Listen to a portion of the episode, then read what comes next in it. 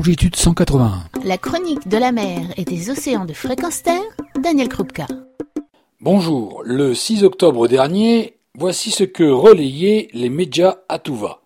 L'Union européenne, lors d'une conférence à Malte, intitulée Our Ocean, notre océan, pour laquelle même le pape François avait pris position, l'Union européenne donc s'engageait avec des acteurs publics et privés à dépenser plus de 6 milliards d'euros pour améliorer la gestion des océans rappelant que les océans produisent l'essentiel de l'oxygène que nous respirons et absorbent 30% de nos émissions de carbone, qu'ils font vivre 3 milliards de personnes et qu'ils sont la principale source de protéines animales pour 1 milliard de personnes, l'Union européenne a souhaité obtenir des engagements ambitieux et mesurables avec des actions allant à l'encontre des menaces les plus sérieuses telles que la pollution, le changement climatique, la surpêche, les activités criminelles en mer. On pourrait en être heureux, les détails donnés feraient plaisir à lire.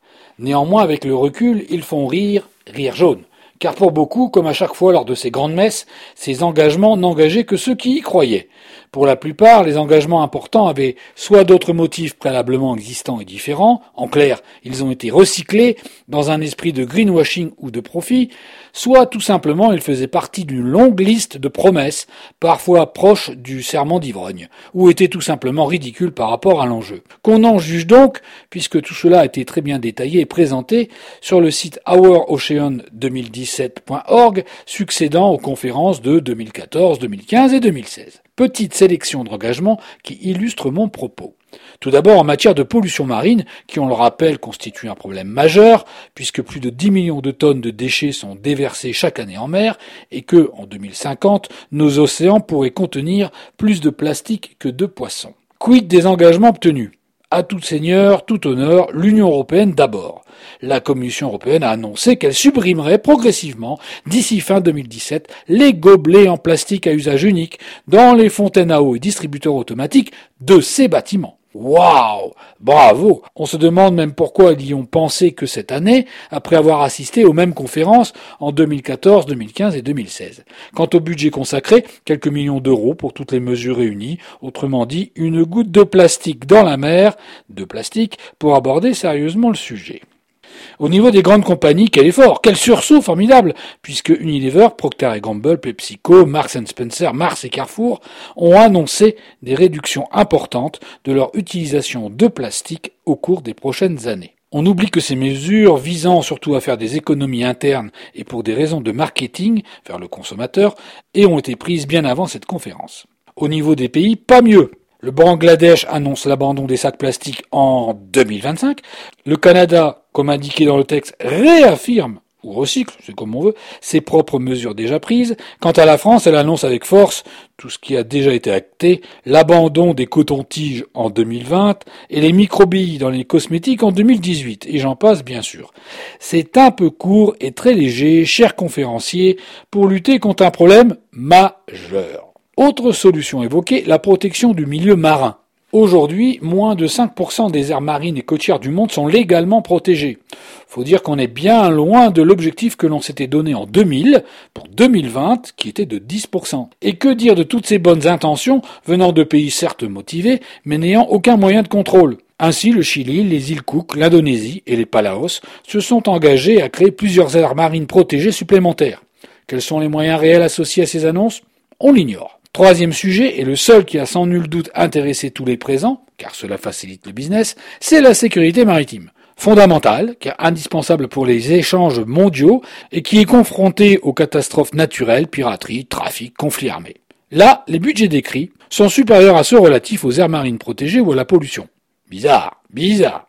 Et le communiqué se félicite que, je cite, la conférence organisée par l'Union européenne a marqué une étape décisive vers des mers plus sûres. S'y ajoute aussi un nouveau chapitre, l'économie bleue, que l'on estime aujourd'hui à 1300 milliards d'euros et qui devrait doubler d'ici 2030. Et on se félicite de 6 milliards d'euros pour la protection des océans.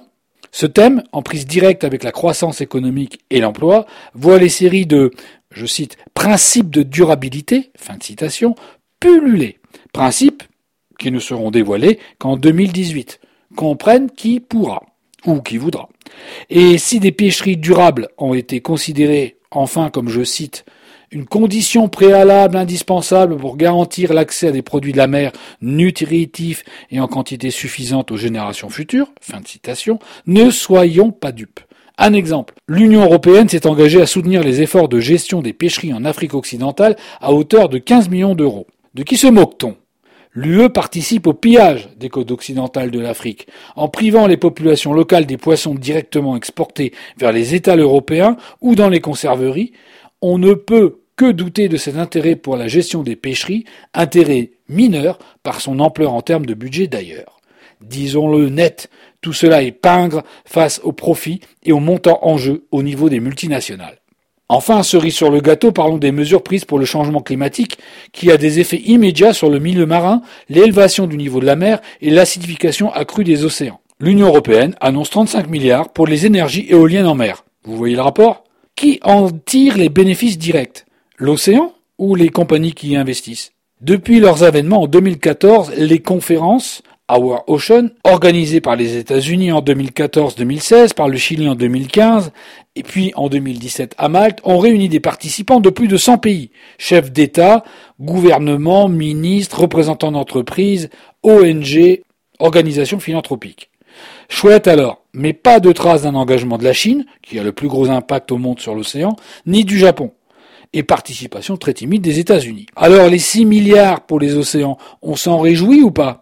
Dans tous les cas, les pays participants doivent être pessimistes sur leurs résultats, car après Malte 2017, la prochaine édition de la conférence aura lieu en Indonésie et celle de 2019 et celle de 2019 en Norvège. Retrouvez et podcastez cette chronique sur notre site fréquenceterre.com.